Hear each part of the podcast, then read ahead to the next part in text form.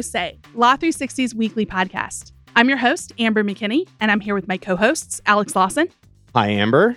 And Hailey Konnath. Hey, Amber. Hey, Alex.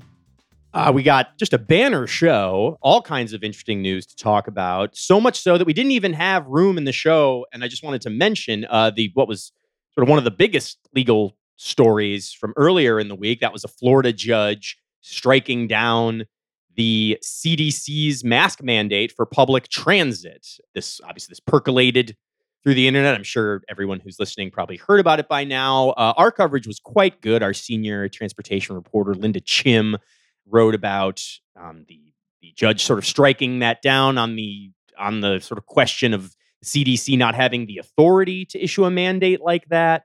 For a day or so, it was kind of up in the air about whether they would appeal um, because it was scheduled to expire in a couple weeks anyway. I was convinced they would just let that lie and wouldn't uh, risk taking it up and maybe losing again, but I was Yeah. very wrong. Yeah, it looked like sort of like a policy that might have been on its way out, and then a court just kind of like did the formalities. But late yesterday, Wednesday, the Biden administration actually did appeal it. So if that um, sort of takes hold in earnest at the at the appeal stage, we'll definitely get back into it. But definitely check out Linda's story there. She wrote about some of the, you know, what's left in place with this mishmash of now state and local uh, mask requirements for transit and some other things. It's obviously still an issue here in New York uh, and in New Jersey, Amber. Um, but uh, yeah, de- definitely check that stuff out. I thought Linda did a did a nice job with that.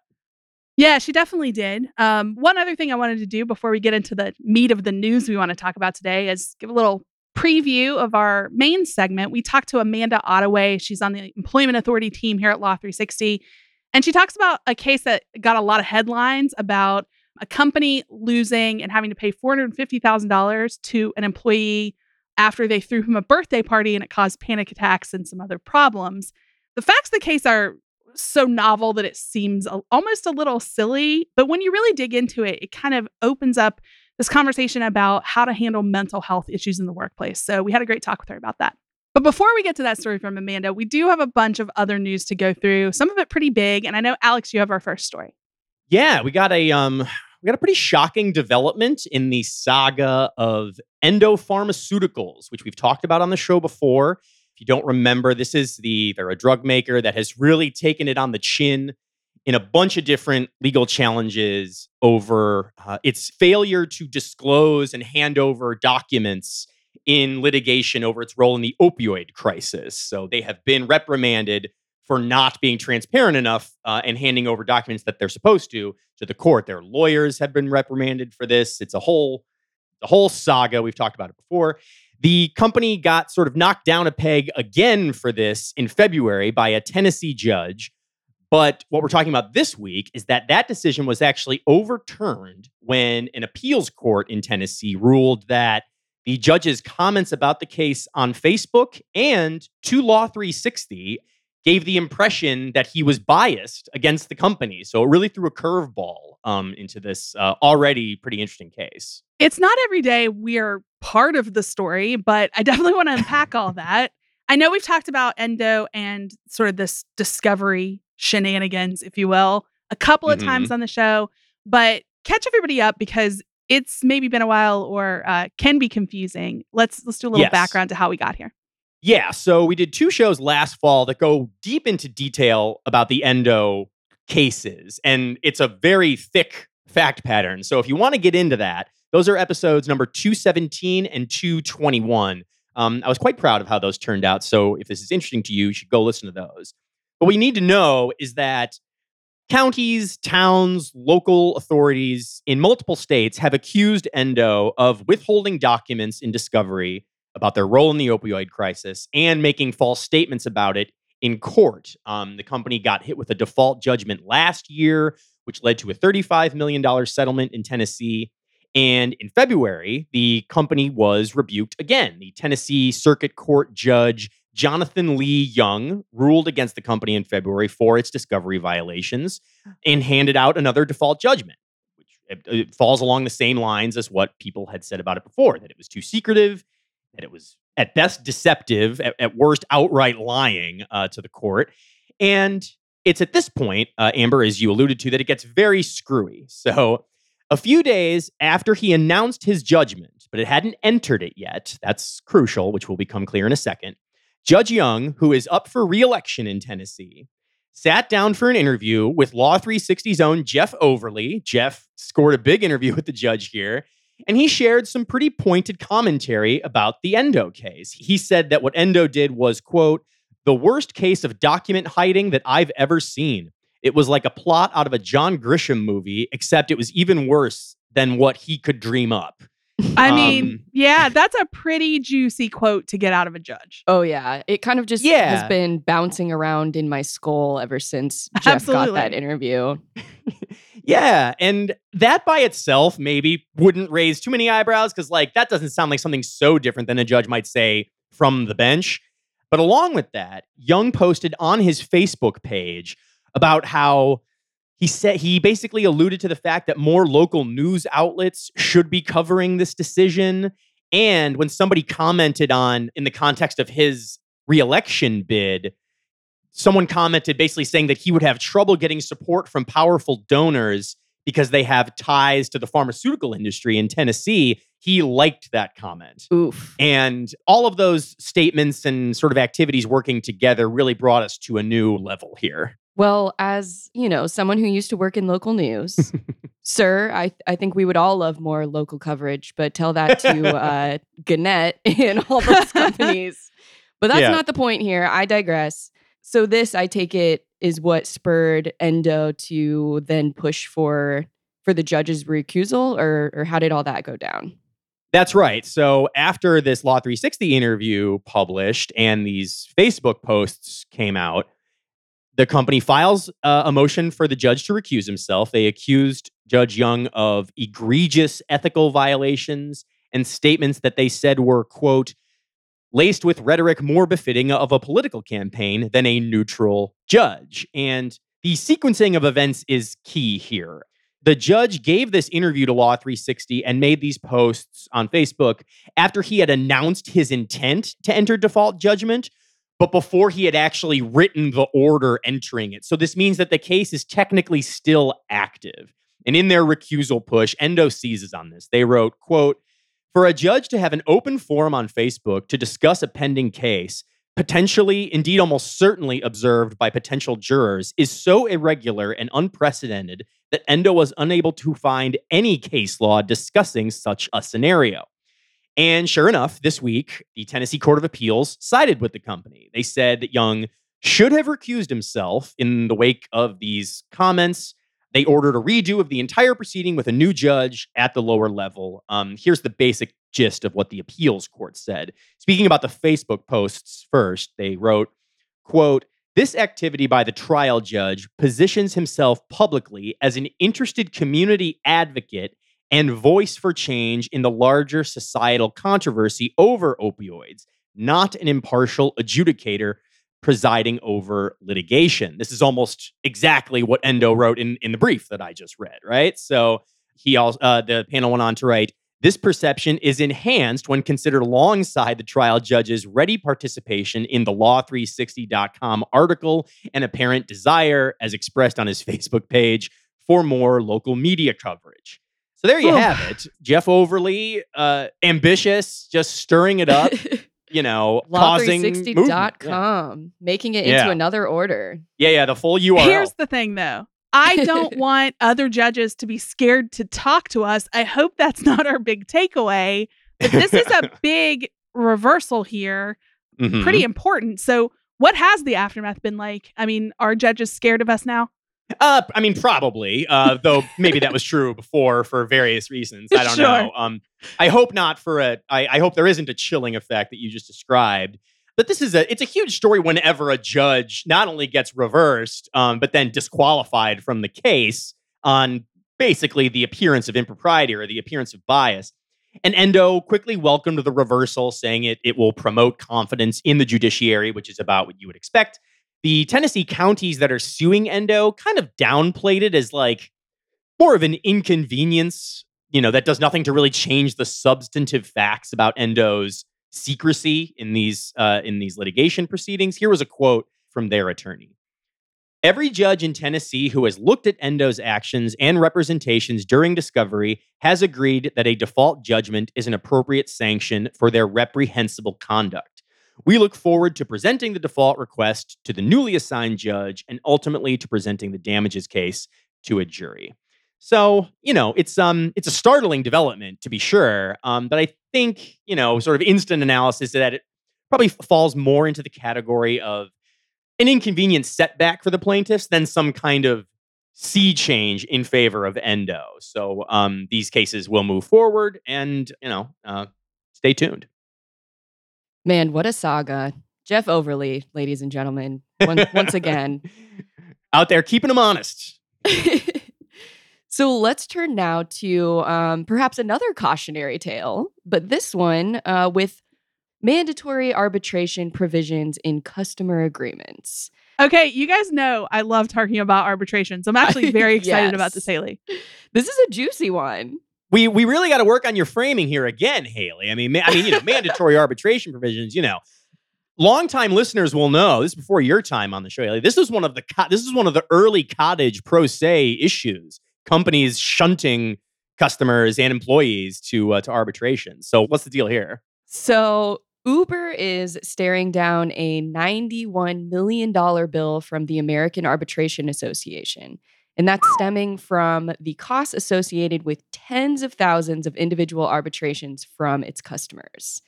So the company was hoping to dodge at least some of those fees, you know, get it mm-hmm. get it knocked down a peg or two. But last week, a New York appellate panel said, "Nope, you got to pay up." How many arbitrations does it take to rack up a $91 million bill? That yeah, is that just is... on the face of it absolutely wild. So let's talk about this. I mean, was this just like a whole slew of individual arbitrations and that's how we got to this big number? Yes. So, you know, Uber, like many companies, includes these arbitration provisions in those customer agreements that we all scroll furiously through and do not read and then right. hit I sure. agree and then move on. But uh, mass arbitration campaigns like this are really a risk for every company who uses them. In this case, uh, we don't need to get you know too into the weeds, but basically all of these, and there are thirty-one thousand five hundred and sixty to answer your question, Amber. wow. All of these are from Uber Eats customers, and they have beef, pun intended, nice. with a temporary 2020 policy waiving certain delivery fees for Black owned restaurants. And the customers say that that policy was racially discriminatory. Wow. Um, that is not exactly what I expected these arbitrations to be over, but the vast number there does show a real like uh, companies maybe should fear this coming yeah. back to bite them when they want arbitration. Well, yeah. I mean, we're like we already said. I mean, ninety-one million dollars is nothing to sneeze at, even for a rich company like Uber. I mean, that's like that's yeah. like Law 360 holiday after party bar tab territory we're getting in. um, wow. No. Um. Okay. But like, how? Okay. So there's this raft of cases about discriminatory policies. Um. How do those cases lead to this huge bill? I was crunching some numbers here, but uh, why don't you spell it out for us? So the association charges fees for things like case management and arbitrators. And generally, those fees include um, $1,400 for the case management and then $1,500 for the arbitrator. Um, and in this instance, the Arbitration Association also had to figure out how to even go about tackling this avalanche of arbitration demands. And they ultimately decided to split them up into five different batches. So, all told, all that work comes out to $91 million in fees, according to uh, the association. I'm fascinated by this, just the issue itself, like these giant fees. But we did end up in court. So tell me how we landed there. It was, uh, what was it, New York? Yes. Uh, yep, in New York State Court. So Uber was essentially hoping to get that bill reduced. And it argued that all of those individual claims were filed by one law firm and they're all nearly identical.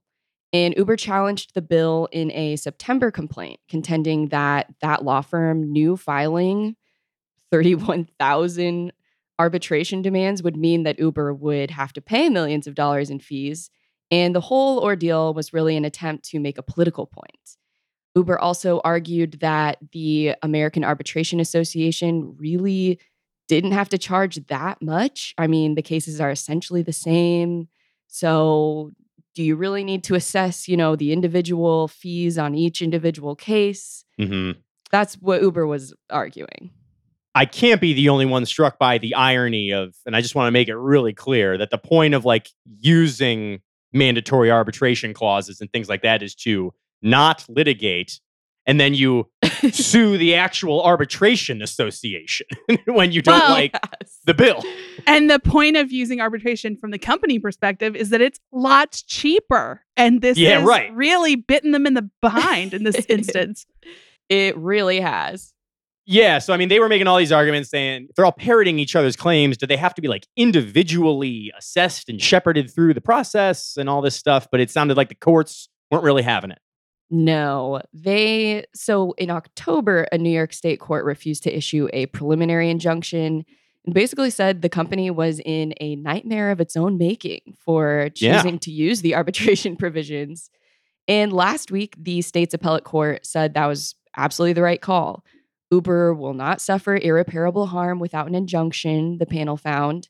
Um, and in fact, Uber could have avoided some of the bill by changing the way the Arbitration Association had proposed to handle the cases. Um, here's what the panel wrote. While Uber is trying to avoid paying the arbitration fees associated with 31,000 nearly identical cases, it made the business decision to preclude class, collective, or representative claims in its arbitration agreement with its consumers. And AAA's fees are directly attributable to that decision. This is just so full of irony. It's dripping with it uh, because Uber itself was like, hey, why couldn't these all be lumped together more in some way? And it's like, well, Uber, because that's not how your arbitration clause works. Yeah. So what does this mean going forward? I mean, should other companies be quaking over this uh, this set of rulings? I, you know, I kind of think they should. This issue had not previously gone before an appellate court. So I think there was still some hope out there for companies that use these arbitration provisions that, well, maybe, you know, if we are hit with a mass arbitration campaign, maybe we there's a chance that the courts will be sympathetic and we can get some of that, uh, some of those fees knocked off. But this has pretty resoundingly sent the message that uh, nope, courts are not sympathetic, and you're just going to have to pay that entire bill. So I imagine, um, you know, in making these decisions about whether or not to include the provisions in consumer agreements moving forward, companies are going to have to weigh the risk of winding up in Uber's shoes.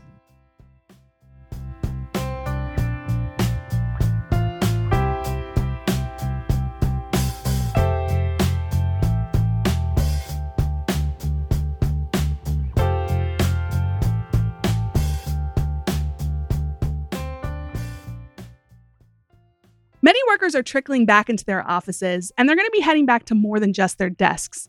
They're also going to be faced with things like office birthday parties for their coworkers.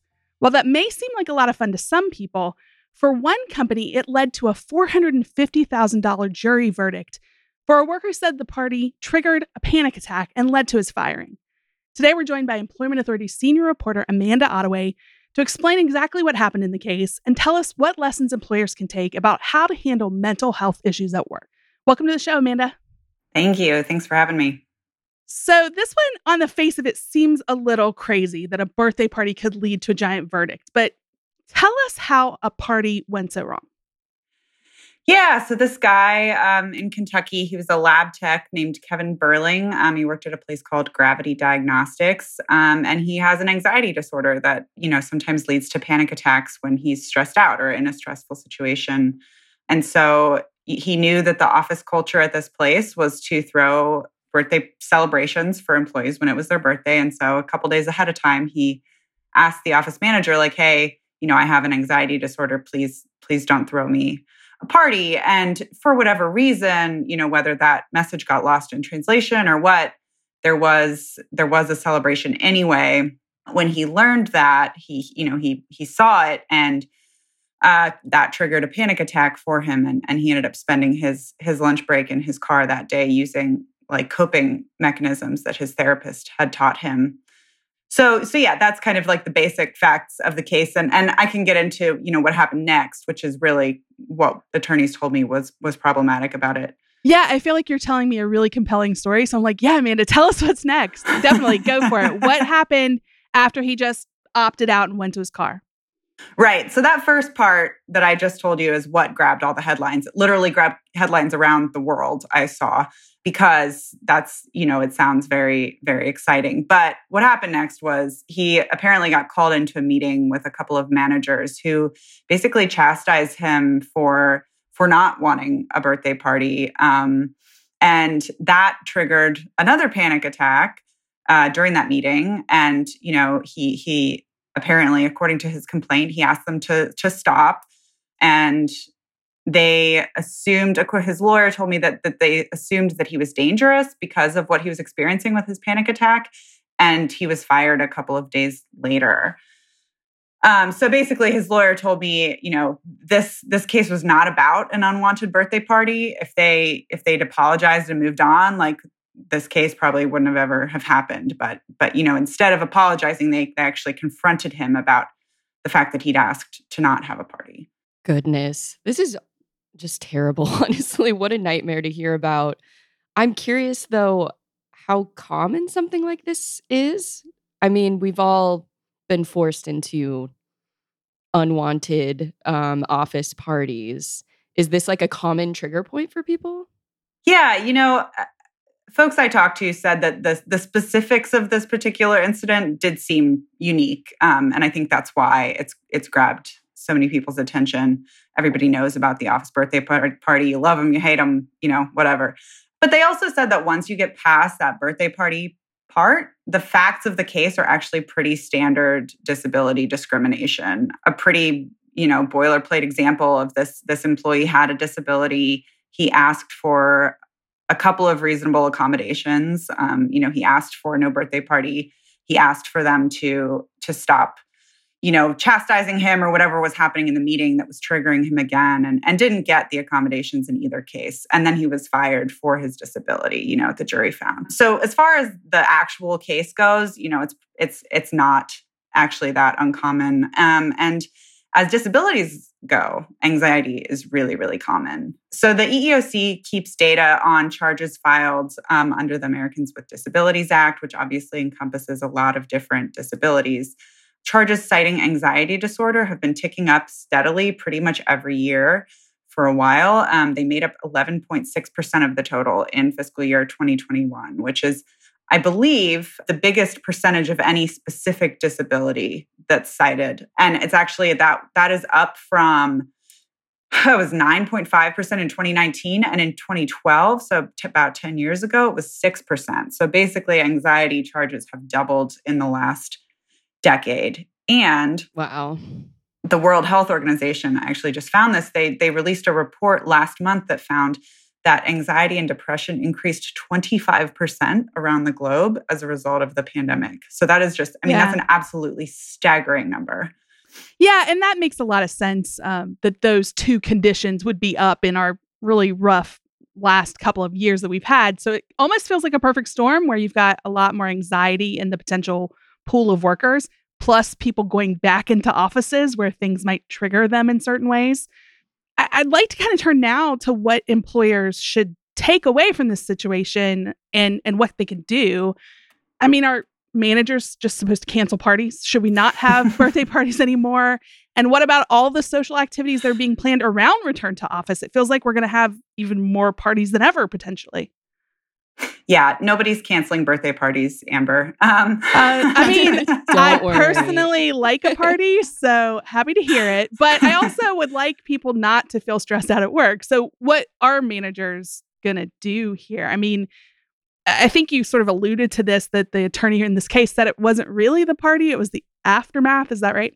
Yeah, yeah, totally. And, you know, you say you like birthday parties so when it's your birthday i'll throw you a birthday party. Like that's, kind of in in some ways it really is that simple. Like you just got to listen to people. That's what that's what lawyers told me over and over. Just like listen to your employees and and try to be responsive to their wants and needs. And you know yeah as you say um like employee engagement, we're we're all trying to figure out what that means right now, and especially because so many people have been working remotely. Um, so it's just a matter of yeah, being sensitive to the fact that first of all, um, mental health challenges are super on the rise. People are also m- much more open about talking about them. I think the pandemic yeah. has been a real catalyst for that, which is which is awesome. Um, but it is still pretty stigmatized. So just kind of treading cautiously and just just listening is what people kept saying to me. So let's say you you are doing your best, but you have inadvertently set up a potentially really stressful situation for an employee. What should you do if they do start getting upset or acting a little oddly? Yeah. So, you know, obviously I wasn't in the room, you know, when when Kevin Berling experienced his panic attack. I, you know, I don't know what happened, but the way that his managers saw it was they, you know, they thought he might be dangerous. And he wasn't and and there was no history of of violence in the workplace you know that was that was incorrect. But attorneys told me that workplace violence is a real you know it's a real thing and it's a real concern. And in other situations like if you don't know what's happening um, if something if somebody is acting in a way that you've never seen before or like seems off or you don't understand it there are ways to keep everyone safe and also not discriminate against the person. So a couple people suggested a cooling off period, uh, which is where, you know, it's what it sounds like. You send somebody home for the day with pay. You know, you're not suspending them. Like there's an expectation that they will come back. And then you try to figure out what happened. You can just talk to them and be like, what's going, on? you know, it's, it's, it sounds so simple. Um, just, you know, Not say what's going hard. on. yeah. And, you know, one, one attorney told me, even in the moment, you know, again, I wasn't in the room, but she was like, even in the moment, somebody, you know, a little bit of emotional intelligence. Yeah. Like, say, you look distressed, like you, it seems like something's going on. What's going on with you? This sounds like something where managers may need just more education too, because I can imagine a scenario where it's nothing nefarious. They're not trying to discriminate, but they maybe just have a mindset of who doesn't want a birthday party? Why is he reacting so big to what should be fun? Like maybe it's mm-hmm. a lot of ignorance going into this problem as well. Yeah, definitely. There was a lot of emphasis on on DEI training being being really helpful. And of course, there's no there's no one way that people experience mental health distress either. And so just being being open and understanding to kind of the variety of ways that that everyone is going through what they're going through. So, what are the big takeaways for employers um, to not find themselves in a situation where they think they're doing something nice for employees and it turns into a disaster and a lawsuit? what what should they do to protect themselves other than canceling all parties, which, as I've f- firmly established, I do not like as a solution? um, yeah, you know, make sure the doors are open for people to express if they're struggling with something if they are struggling with anxiety or depression or post-traumatic stress disorder which you know the the pandemic has increased all of those. Make sure that there's an opening for them to talk about it. You got to you got to make sure your workplace culture allows for those openings. Um, at the same time that is private medical information. So it's not like everybody has to share their their mental health problems in a group meeting but you know making sure that people feel safe in sharing that with with supervisors or hr just be aware be sensitive to differences. I think that you know some one attorney gave the example of like if you want to throw a christmas party or put up christmas decorations just how would that make employees feel who don't celebrate christmas um, is throwing a baby shower for somebody who's expecting is that going to make people feel left out if they don't have kids or if they can't have kids or if they're going through you know a miscarriage or something like that? You know just try, everybody's coming to work in all kinds of different situations and just trying to just generally be sensitive to that. Yeah, it seems like a lot to navigate, but I hope something that employers are really taking to heart right now since there is such a rise in depression and anxiety seems like we've got to really look out for workers in a way that maybe wasn't as ubiquitous before. Yeah, definitely. Thanks, Amanda, for coming on the show today. Really appreciate it. Thank you. Thanks for having me.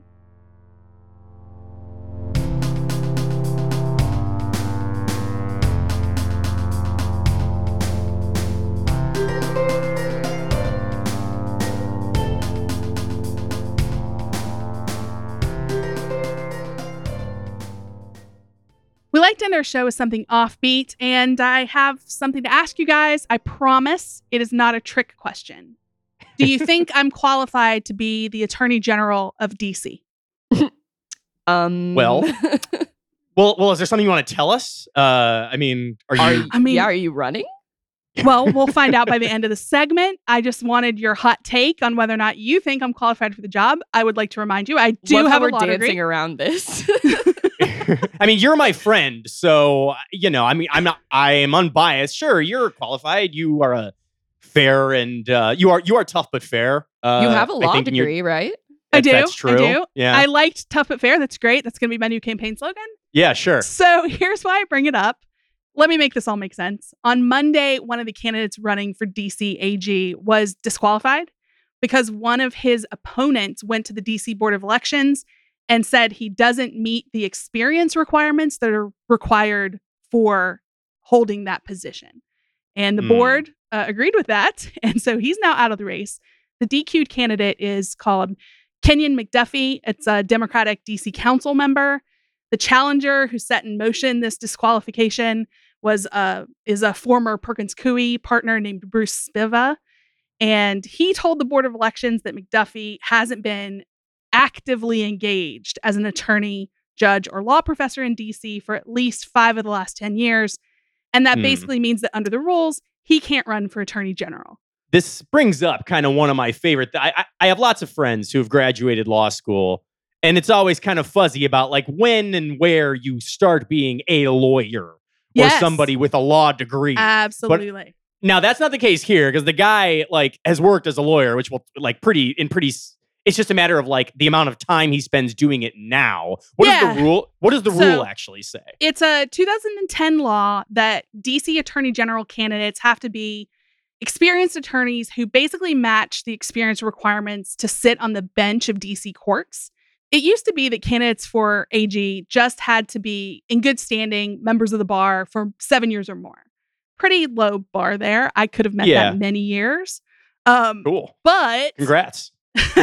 well, here's where I fall apart and why I am You're- not a great yeah, right. candidate. Um, so the under this 2010 rule, they expanded to reflect that both expertise and experience is really important to being a successful attorney general. So you Which have to have practiced. Makes sense. Yeah, right? yeah. I mean, it I- pretty much does. And it's I just do want to point out there's other states that have rules like this too. This isn't like unusual to DC. You just don't usually see it being wielded from one candidate to another um and getting somebody DQ'd out of the race. Yeah, I mean, without even like coming remotely close to weighing in on the politics or the or even the you know parties here, this is I mean, this is kind of rat behavior if I'm being honest. Just going and saying, mm, not quite qualified uh, on this uh, law that's very important to us.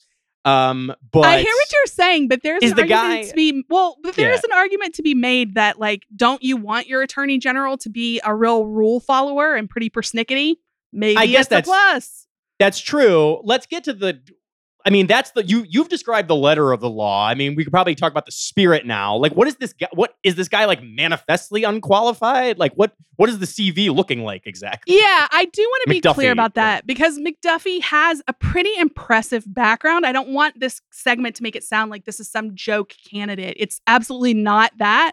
Yeah. Yeah, McDuffie um, served as an assistant state's attorney in Prince George's County in Maryland. That's right outside of DC. Later was a trial attorney for the DOJ's Civil Rights Division. Um, worked as a legislative and policy advisor for the DC Office of the Deputy Mayor for Public Safety and Justice, and has represented Ward 5 on the DC Council since May of 2012. So that is, by any measure, an impressive resume. But as you can hear in some of those titles near the end, a lot of Yeah. policy style work and legislative Mhm. style work, which is not going to qualify you under this rule in DC about what you have to have in your recent past to be able to run for attorney general. Yeah. I mean, Hmm. this this raises questions about you know, is lawyering? Like, I mean, if you haven't done lawyering in a while, I mean, is it like riding a bike? I mean, is he like, hey guys, I didn't forget how to take a deposition. Okay, Right. like, I mean, you know, you you you you throw me in there, I will file a motion in limine um, with the best of them. Like, you know, it doesn't even. I mean, like Alex, you're not that far off from how McDuffie reacted to this. Um, yeah, okay. he yeah. was pretty mad about the whole thing and called the Board of Elections decision. This is a quote an attack on our democracy and on working people in DC. He said, he pointed out that this challenge, in fact, came from a corporate lawyer, somebody who he uh, did a little dig and pointed out that his campaign is funded with millions of dollars from Facebook and Amazon. And he's sort of positioning himself as more a man of the people. And so he said this is an attack, basically, the big corporate guys coming after me, the little guy who's done a bunch of policy work. Uh, this is interesting Interesting, stuff. Um, I don't know what this says about the future of your candidacy, uh, Amber. Well, look, Uh, I mean, I will say this. Now we're down to only three Democratic candidates for the June primary. Um, mhm. McDuffie has said he will appeal, so we'll see if it goes back up to four. But as of right now, it's down to three. Leaves me an opening. You know, That it does. I think I would say I would face the same fate, only with a worse CV than McDuffie. so uh, probably not a winning proposition for me. But I'll let you know, and I'll think over that campaign slogan. I mean, you got to force their hand. Like we've we, we've pretty clearly established that under this rule, you're not qualified. But hey, throw your hat in there, throw some, sling some mud, and make them make them boot you off the ticket. That's what I change say. the state law, Amber. Get in there. I could at least uh, generate some stories we could write about here at Law 360. So win win for everybody. yeah, that's the spirit. All right, I got to go um, confer with my husband. He's going to be my Please. campaign manager. Got to got to get off the call now.